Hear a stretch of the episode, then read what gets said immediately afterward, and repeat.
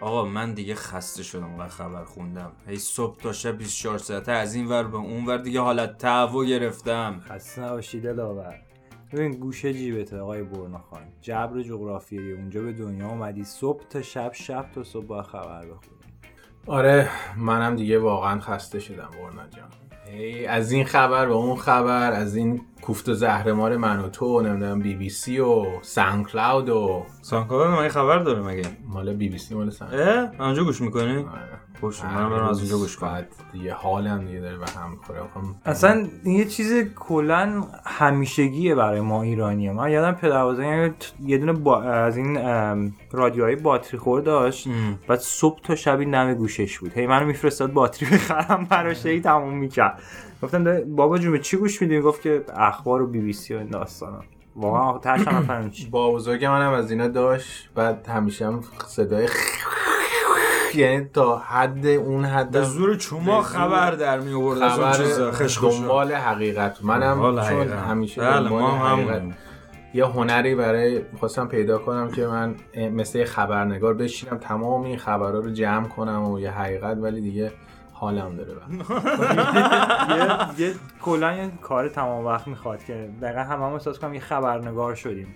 به خاطر که در احساس کنم تو پاچمونه کلا و اصلا نمی‌دونیم به کی اطمینان کنیم. آره اصلا معلوم نیست چی کی واقعیت رو میگه. می‌دونی انگار که هر کی یه قسمتی از واقعیت رو نشون میده یه چیزایی هم قاطیش می‌کنه میده به خورد آدم. اصلا دیگه واقعا آقا بریم سر وقت برنامه.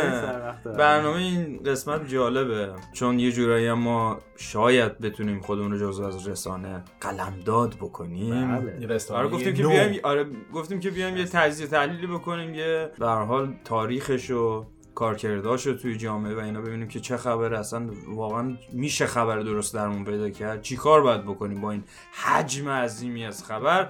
من برنا نعمتی هستم. افامیلی باید می‌گفتیم. اشکال نداره. همه می‌دونن دیگه. من زک هستم. منم امو عرشیا اما هرچیه تو سیبیل گذاشته عمو شده. این چیه؟ شلکه است شل شل شل.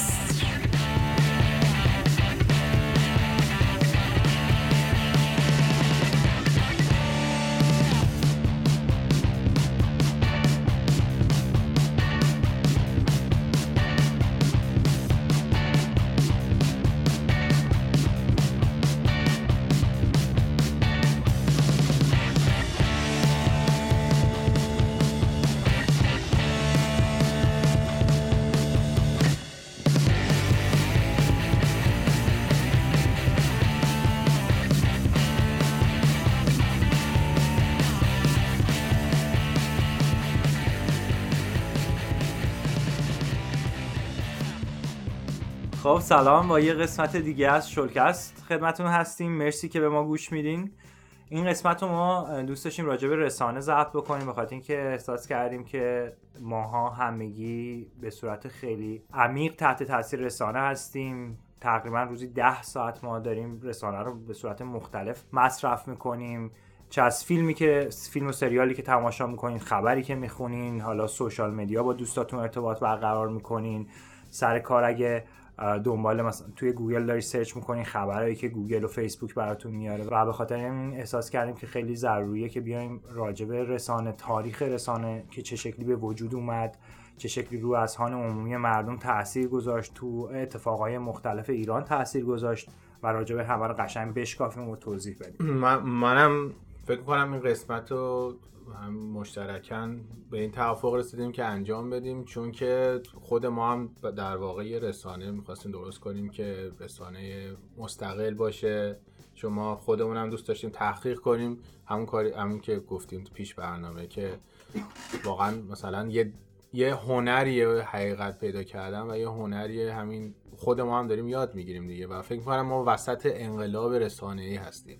انقلاب ارتباطات جزوی از انقلاب انقدر یعنی انقدر سریع شده که حتی از سرعتش هم از مغز ما انگار بیشتر شده. یعنی مثلا ما ما جا نمی- میمونیم مثلا. آره مثلا نمی‌دونیم کدوم اخبار رو دنبال کنیم. آره من واقعا بعضی وقتا اصلا همچین احساسی می‌کنم. بعضی وقتا اصلا به قول آمریکا گیواب می‌کنم. یعنی اصلا دیگه بیخیال میشم میگم که آقا دیگه ولم کنید آقا. من دیگه با تکنولوژی نمی‌تونم حرکت بکنم.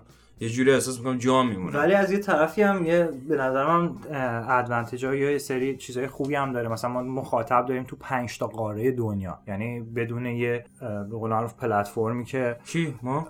نه. اونا. ما آره دیگه تو تمام قاره من داشتیم نگاه می‌کردیم با ارشیا پنج ستاره گرفتیم. و مرسی که واقعا دنبال می‌کنیم. ولی کلا همین که چند تا آدم خیلی معمولی بدون تحصیلات دانشگاهی خیلی خاص رسانه‌ای بتونن صداشون رو برسونن به جای مختلف دنیا خودش به نظرم از اون طرف من البته کم باید تحصیلاتشو. دارم. من البته تو پرانتز بذار. ولی خب ما یه طبقه مثلا معمولی کارگریم دیگه در واقع. حالا کارگری کارگری نه ولی مثلا میریم سر کار یعنی ما درآمد از این نداریم فعلا. اگه انشالله شنونده ها اگه خیلی خوشش بیاد. ولی بریم سر وقت برنامه آره. می‌خواستیم این از کجا می‌خوایم شروع کنیم؟ یه تاریخچه من گفتم که از انقلاب شروع کردیم. حالا علاقه به سرگرمی رو می‌خوای تو راجبش حرف بزن برنا می‌خواد حرف بزنه. سرگرمی خب من میگم شخصا این برنامه من- برای من جالب هستش جالب بوده. اصلا کلا در مورد مدیا. و رشته که تحصیل کردم بخش سرگرمیش چون احساس می‌کنم در این دنیایی که ما زیر فشار خبرهای بیشتر منفی قرار داریم یه زمانه هایی هستش که ما باید فرار بکنیم و بریم سر وقت سرگرمی. که حالا می‌تونه شو باشه سریال باشه. باشه. می‌تونه شلکست باشه. و اونجا یه جورایی احساس امنیت بکنیم ریلکس بکنیم بخندیم گریه بکنیم. شاید اصلا اون یه دنیاییه که هممون دوست داریم توش زندگی بکنیم. یه دنیاییه که با این واقعیت هر از جنگای تاریک فاصله داره. و اون قسمت سرگرمی برای من خیلی لذت بخشه. به خاطر همین خیلی دوست داشتم این موضوع رو که در صحبت بکنیم. از کجا اومده؟ به کجا داره میره؟ آره، چه آره. نقطه ایستادیم الان. بیاین شروع کنیم صحبت کردن راجع که اصلا چه شکلی رسانه شروع شد چه شکلی. از چاپ پرسی یا چاپ فشاری در سال 1400 یه آقایی به اسم گوتنبرگ که یه آدم مسیحی مذهبی بود واسه اینکه می‌خواست عقاید مذهبیشو نشر و تبلیغ بکنه اومد یه دستگاهی اختراع کرد که یه سری حروف رو چید روی چوب و به جایی که بنویسه همینطوری می‌زد روی کاغذ و به صورت تکرار و تکثیر در- برای دفعه. اول کپی کردن به وجود اون دستگاه رو و اتفاقی که افتاد خیلی اتفاق جالبی بود کلا اون بخش مذهبی داستان رفت توی حاشیه و اتفاقی که بعد از اون مدت افتاد یه یکیش بود دموکراتیزه شدن دانش. دموکراتیزه شدن هم یعنی عمومی شدن یا مردمی شدن دانش. یعنی دانش به صورت خیلی راحت تر در اختیار مردم قرار گرفت. قسمت بعدیش این بود که به سرعت بالاتری یعنی قبلا باید یه بنده خدایی مینوشت با دست. مثلا چه تورات بود چه انجیل بود چه هر کتاب دیگه بود باید با دست مینوشت. یه سری آدم دیگه از روش مینوشتن. و خب این, این شکلی به صورت خیلی سریعتر این دانش تونست تو اقشار مختلف جامعه پخش بشه و آدما تحصیل کرده تر بشن. و قسمت بعدیش هم که با انقلاب صنعتی همینطور که شروع کردیم رفتیم به سمت سال 1800 یا انقلاب صنعتی تو اروپا این دستگاه چاپ و پرسی شروع کردن به گسترش پیدا کردن و همینطور ادوانس تر شدن و پیشرفت کردن و به قول معروف کتاب ها روزنامه ها و تمام این چیزها شروع کردن شکل گرفتن. حالا این بخش هم ما تصمیم گرفتیم که به چند مرحله از جدول زمانی اینو تقسیم کنیم و یه, یه تقسیم بندی جدول زمانی این- بودش که یکیش کلا تاریخ تکنولوژی این قضیه رسانه باشه و ارتباطش با تاریخ ایران یا جدول زمانی رسانه ایران که وقتی ما تحقیق کردیم فهمیدیم اولین روزنامه ایران یعنی در واقع اولین رسانه ایران و اولین رسانه جامعه ایران از سال 1216 یا 1838 میلادی که هلوهاش 200 سال پیش اولین روزنامه حکومتی بودش به نام روزنامه کاغذ یا همون نیوزپیپر خودمون. کاغذ اخبار. کاغذ اخبار. روزنامه کاغذ. کاغذ اخبار. کاغذی چیه اونجا نوشتی؟ کاغذ اخبار دیگه. کاغذ. اسم, اسم روزنامه کاغذ اخبار. توسط میرزا رضا شیرازی که بعد بعد از اون وقایع اتفاقی است. روزنامه بعدی که خیلی روزنامه رادیکالتر و هم وقایع اتفاقی که ما تو دوران دبیرستان دبیرستان میخوندیم دیگه. آره، امیر کبیر. درست آره، کرده امیر. کبیر درست کرده و واسه اون اصلاحاتی که می‌خواست توی جامعه انجام بده یه احساس کرده بود که باید یه آگاهی عمومی در کنار این اصلاحات هم به مردم بده برای اون اصلاحات. ترقی خواهی بوده و تغییرات پیاپی که می‌خواستن اون موقع اصلاحاتی که وجود بیارن. ولی با این حال بازم این هم یه جورایی حکومتی بوده و مثلا در این هم یه جورایی سانسور اطلاعاتی بوده که مردم دیگه زیادی هم هوشیار نشن. خیلی اون دوره اگه تو جهان هم ببینیم خیلی اتفاقات مختلفی مثلا اون عصر انقلابا بوده و نزدیک هم بوده اون دوره. برای همین اونا خیلی حواسشون جمع بوده تو ایران. بعد که امیر کشته میشه و رسان وقایع اتفاقی میفته دست دوباره درباری و بعدم از مسیر اصلیش منحرف میشه. تا اینکه بریم جلوتر اولین رسانه اپوزیسیون حالا نمیشه به معنی کامل اپوزیسیون یه رسانه ای که نقد می‌کرده حکومت وقت ایران که زمان قاجارها بوده رو. برای شفافسازی علیه همین رسانه های دولتی یه آقایی به اسم میرزا مهدی خان تبریزی توی مصر تأسیس می‌کنه تو به سال 1270 شمسی که اسمش بوده روزنامه حکمت و موضوعای خیلی جالبی هم داشته. موضوع سیاسی داشته علمی ادبی تجاری که به قول معروف شروع می‌کنه اولین رسانه اپوزیسیون ایرانی میشه که تو خارج از کشور دوباره میگیم که نزدیک 100 و چقدر سال؟ مثلا نزدیک 180 سال پیش دوباره مثلا یه روزنامه ای تو خارج از کشور راجع مثلا اه، اتفاقای داخل ایران اینم. می‌خواستم بگم که این در برهه دوباره این یه دونه زمان بندی که ما می‌خواستیم بکنیم گفتیم که خب یه ایران رسانش به دو دسته تقسیم میشه به نظر ما. دسته اول و دسته دوم. آفرین.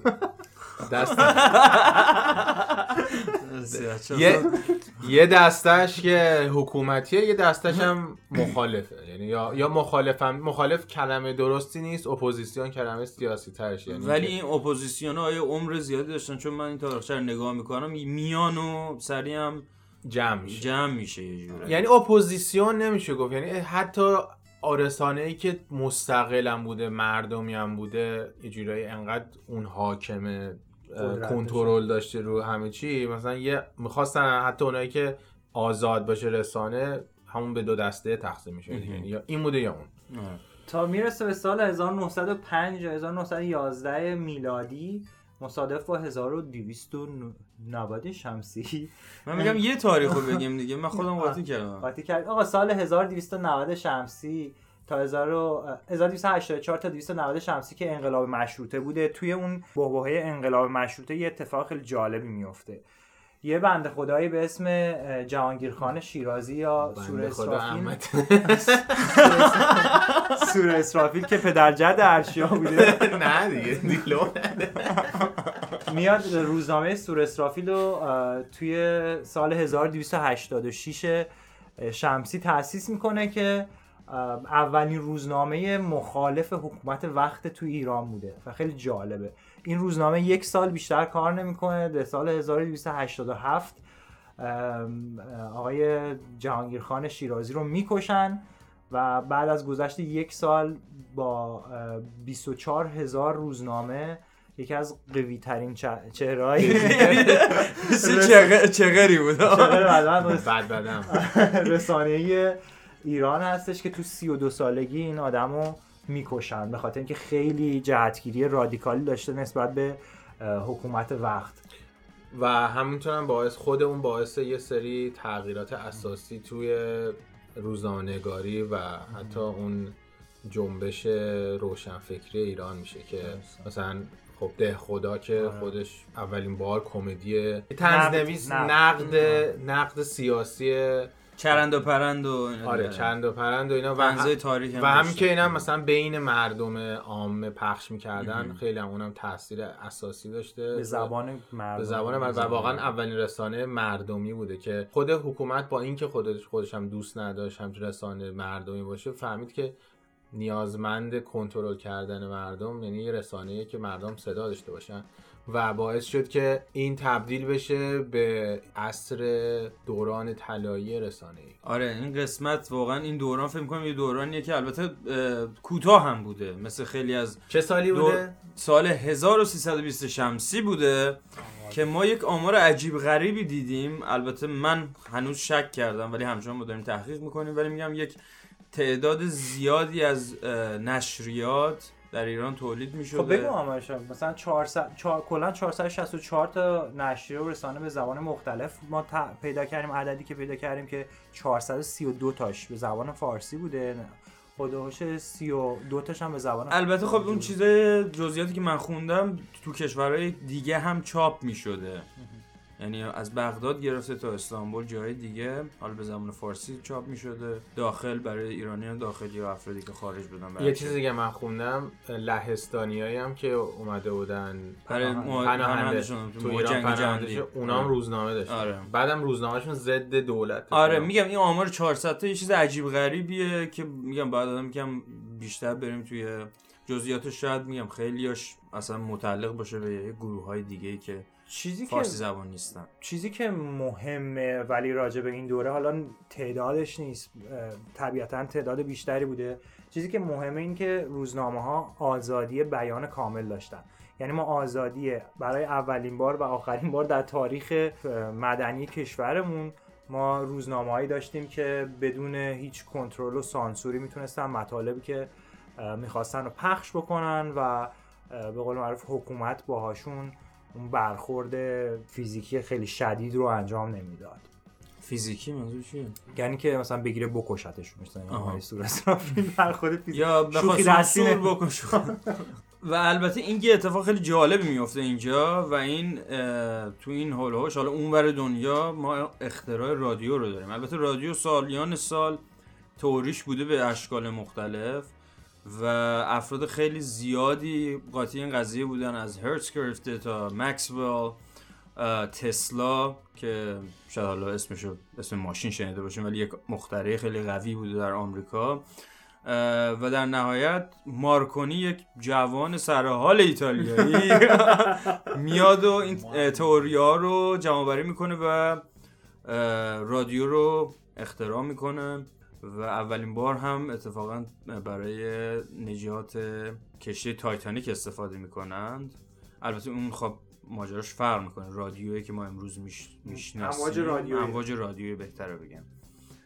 و حالا این ور دنیا یعنی در ایران رادیو برای اولین بار در سال 1319 به نام رادیو تهران تشکیل شد و پخش شد که برنامه های موسیقی داشتش خبر داشتش. فکر کنم اول فقط موسیقی پخش می‌کردم. فول تایم بوده ولی مهم اینه که مثلا یه برنامه های جدی تمام وقت بوده که به صورت 8 ساعت در آره 8 ساعت هم اخبار نام داشته. آره. خیلی به صورت جدی.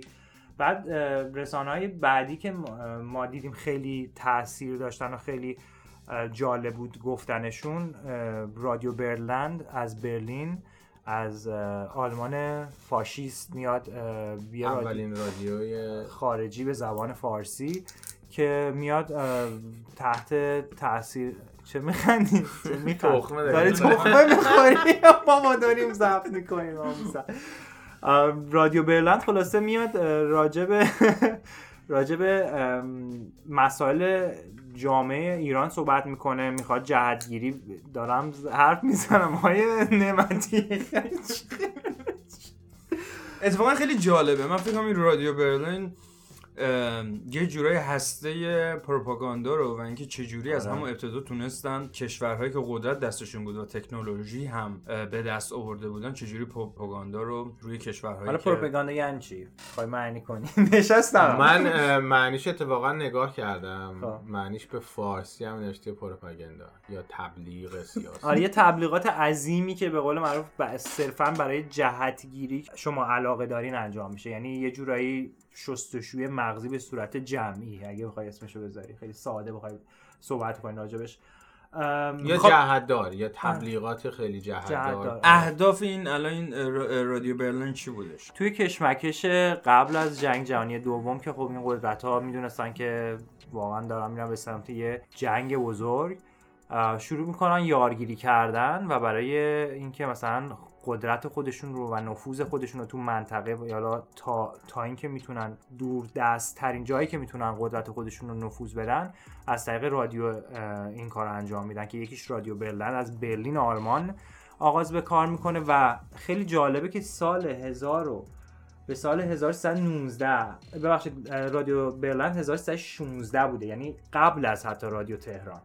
و بعد رادیو بی بی سی همزمان با رادیو تهران به سال 1319 شمسی یعنی 80 سال پیش میاد در مقابله با رادیو برلند آغاز به کار می‌کنه. یعنی پس اون رادیو تهران رادیو ایرانی که رادیو تهران یا ایرانه من خاطی میگم رادیو تهران اسمش. یکیه.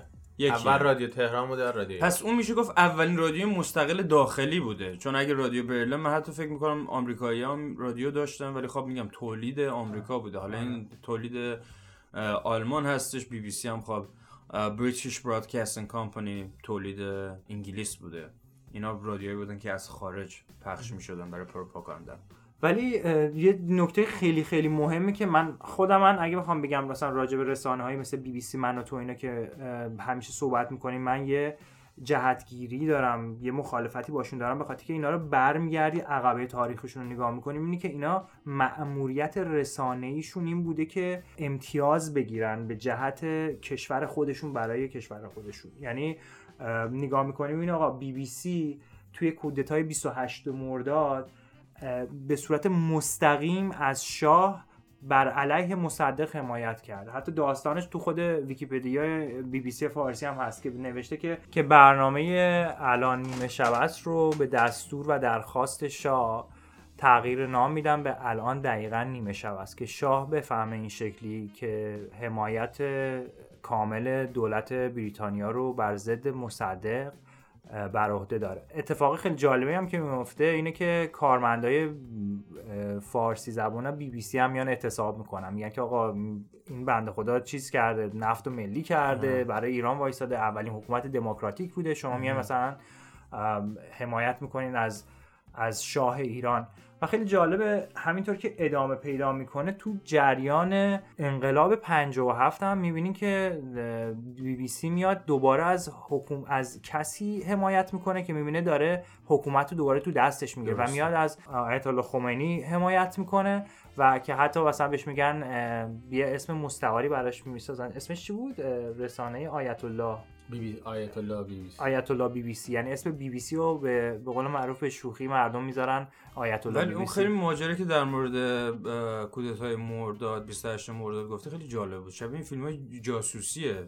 رمز شب می‌زنیم و فلان اینا. خیلی عجیبه. و خب از یه طرفی هم خب نشون میده که اونا برای منافع کشورشون کار می‌کنند و صحبت که می‌کنن حالا یه قسمتی از واقعیت رو نشون میدن. ولی اون واقعیتی رو که به نفع منافع اون کشور یا اون منبع مالی که اون به رادیو رو یا اگه تلویزیون باشه یا هر چیزی رو تغذیه می‌کنه آره.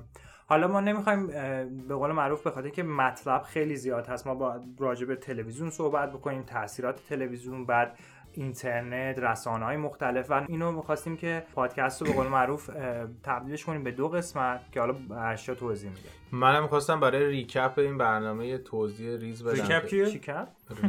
یعنی چی؟ یعنی جمع کردن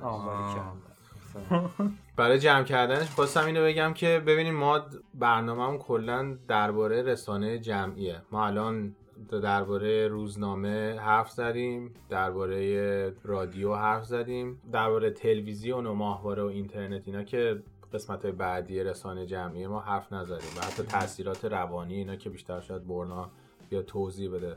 چی یعنی می‌خوای بگی من روانی ام الان از همکارات از همکارات بیا صحبت کن نه خب این کلمه چی این کلمه این چیزی که استفاده کردی بهش میگم مس مدیا درسته؟ آره. توی انگلیسی. مس کامیکیشن مس کامیکیشن اینم آخه مهمه چون ما تلویزیون رو کاور نکردیم و انتلکتای اون موقع مال ایران می‌گفتن که غرب داره مثلا فر... حمله فرهنگی به ما می‌کنه هنوزم میگه دیگه.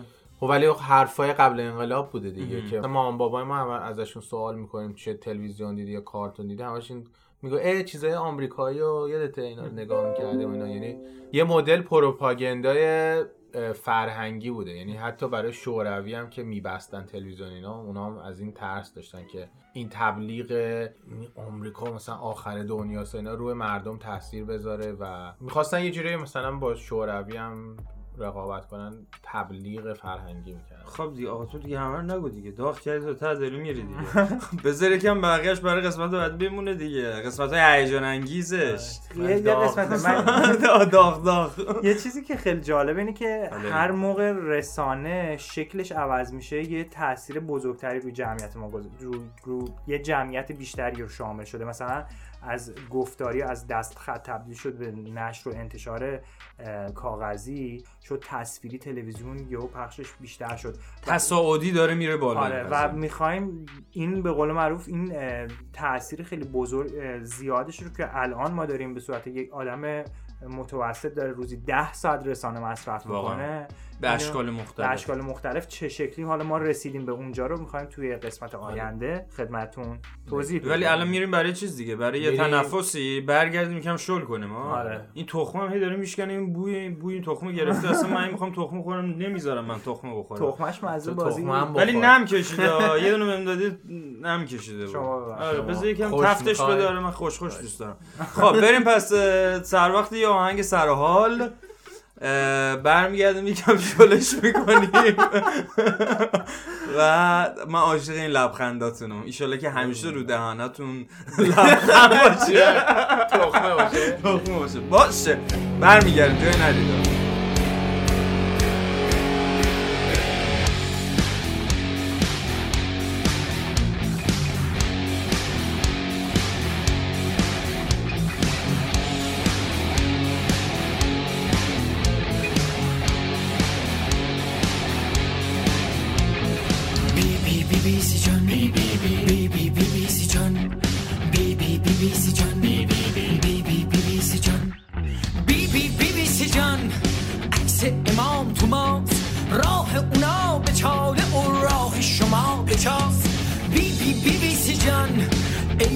بوغ تاجری ای تاجر خبر جعلی هم می‌خری.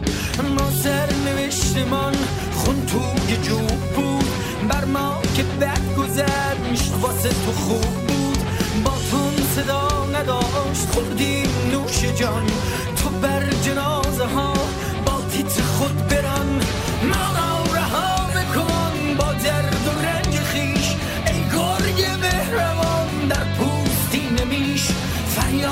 بغز من از خون و خستگیست. ما را چه به صدای دولت مطبوع انگلیس؟ ما را چه به صدای دولت مطبوع انگلیس؟ ما مثل تو هیچ وقت بیطرف نیستی. لختیم شکل باد اما بیشرف نیستی. ما مثل تو هیچ وقت بیطرف نیستی. لختیم شکل باد اما بیشرف نیستی. خب. خیلی ممنونم که این خوب برنایی بود. ولی مورد برنامه امیدوارم که از آهنگ خوشتون اومده باشه. از خوب منم دیگه استفاده نکن. چشم. من باید بگم. خب امیدوارم که از این آهنگ لذت برده باشید. الان قسمت شلش ها؟ قرار- قسمت نالیدن فکر کنم. نه آقا نالی نه، کنم نه. بذار کنار. من نمی‌نالیم آقا اصلا. نه آقا نه نه نه نه. من می‌دونم حالا این چند هفته اخیر خیلی سخت گذشته به همه. چه افرادی که داخل ایران بودن چه خارج ایران بودن. ولی می‌دونی یاد چی افتادم؟ یاد این افتادم که بچه بودم خبرها رو نگاه می‌کردم همیشه همین بود. یه جنگی بود یکی داشت کشته می‌شد. ببین همیشه درده همیشه درده تا حالا قرار شد واسه. همینه که من سرگرمی و به قول معروف entertainment رو خیلی دوست دارم. چون واقعا می‌تونم فرار بکنم از این دردی که ما 24 ساعته توی اخبار می‌بینیم و میشنویم. خب آقا بیایم همینو بکنیم سوال این قسمت برنامه و از اه، مخاطبامون بپرسیم که کلا چه شکلی شما با رسانه تعامل می‌کنین یعنی چه شکلی آقا گوش میدین؟ چه شکلی پخش می‌کنین؟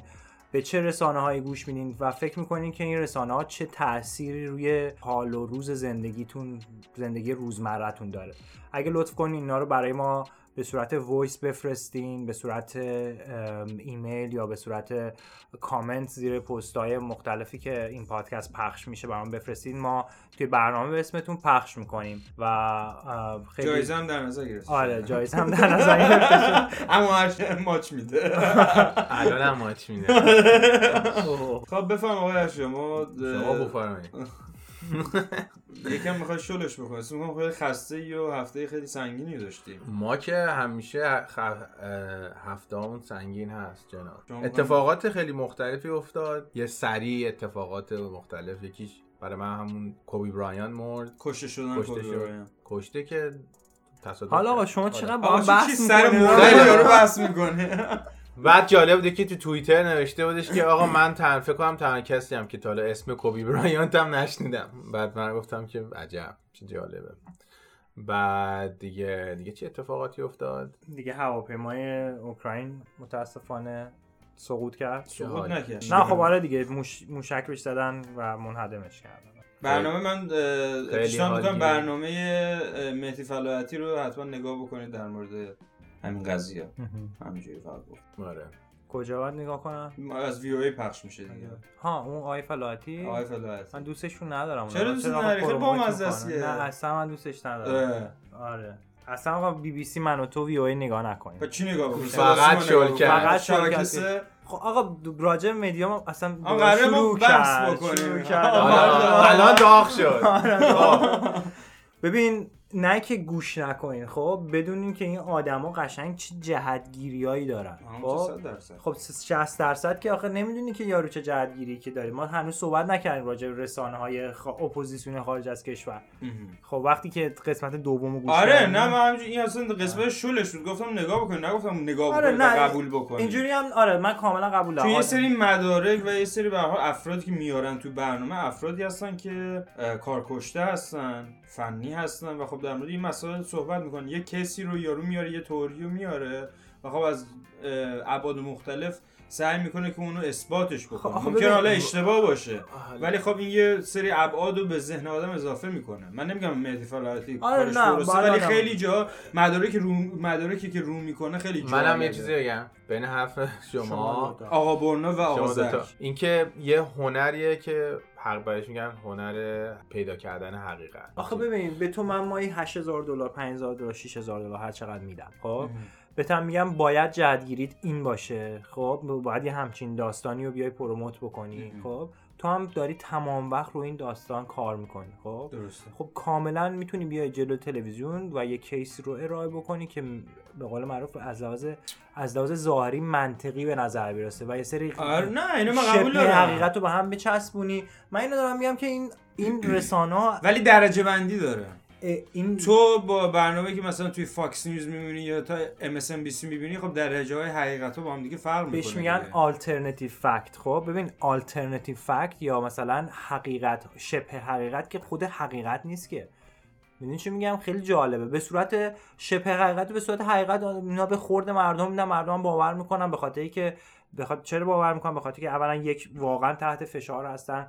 دو اینکه با دارن هزینه آره میدن. ولی وقتی تو قبل از وقتی جمهوری اسلامی میگه که آقا ما نزدیم هنوز میگن نه خودش افتاده. ولی خب رسانه خارج از کشور یه سری ویدیو رو می‌کنه یه سری افراد میگن که آقا دیده شده موشک زده شده. خب این دیگه ربطی به جهتداری نداره که. یه سری چیزا آره دیگه منم. همینو میگم. میگم می‌تونی تو یه چیزایی آره. دریافت بکنی بعد خب ما هم انگلیسی هم حرف می‌زنیم می‌تونیم مثلا حالا یک کس خیلی کسای دیگه هم ترکی حرف می‌زنن. می‌تونن اونا چند مدل رسانه دریافت کنن. و مثلا می‌تونن یه بس بس اون دقیقا اون آره. تجزیه تحلیل کردنشه و اینکه حالا میگم در مورد این قضیه ما می‌خواستیم تو برنامه بعدی صحبت بکنیم مثلا نمی‌خواستم وارد این بحث بشم این بحث خیلی شلی بود پیچیده. آره، خیلی پیچیده ایه که حتما من جوابتو دارم آقای زن. ببین میکوبم چی. یعنی آره،. خب آن راستی ما ممکنه مهمون داشته باشیم توی قسمت آینده که راجع به رسانه به صورت حرفه‌ای بیایم صحبت بکنم و ازشون سوال بکنیم. این هم گفتم که بهتون بگم داریم صحبت می‌کنیم با چند تا آدم مختلف که بتونیم این داستان رو هماهنگ کنیم و مهمونای برنامه رو بیاریم و راجع به رسانه هم خیلی جدی تر صحبت بکنیم. برای آهنگ آخر برنامه چیز درخواستی دارین شما؟ من پیشنهاد می‌کنم که آهنگ خب مثل اینکه آهنگ درخواستی ندارید. من فکر می‌کنم قسمت شل تمام بکنیم چون ما واقعا خودمون هم شلیم دیر وقت داریم شاد دم میشیم. شاید داره خاموش میشیم. و برنامه بعدی رو حتما گوش بکنید ادامه است. ما تازه فعلا این تخما رو ریختیم. تخ تخم میگم؟ تخم. دون. دون ریختیم. دون پاچیدیم. دون پاچیدیم که به این جوونو بزنه و امیدوارم که از جوونهاش در قسمت بعد لذت ببرید. حتما برنامه بعد رو گوش بکنید. در مورد رسانه خواهد بود. این. برنا هستش؟ و این زک هستش. اون کیه؟ اونم ارشیا امو ارشیا. بریم آقا بریم جمعش کنیم. اینم شورکست مثل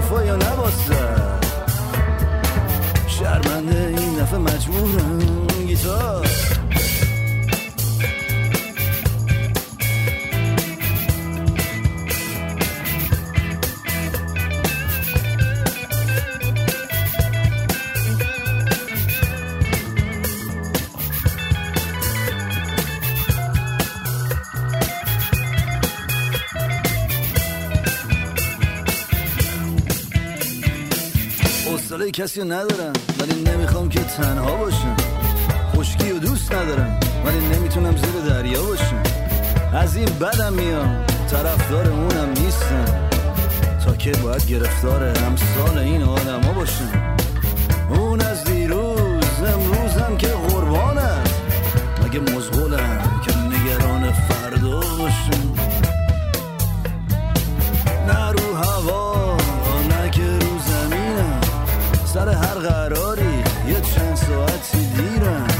اصرارم نکنید بابا بیشتر از این نمی‌تونم بمونم.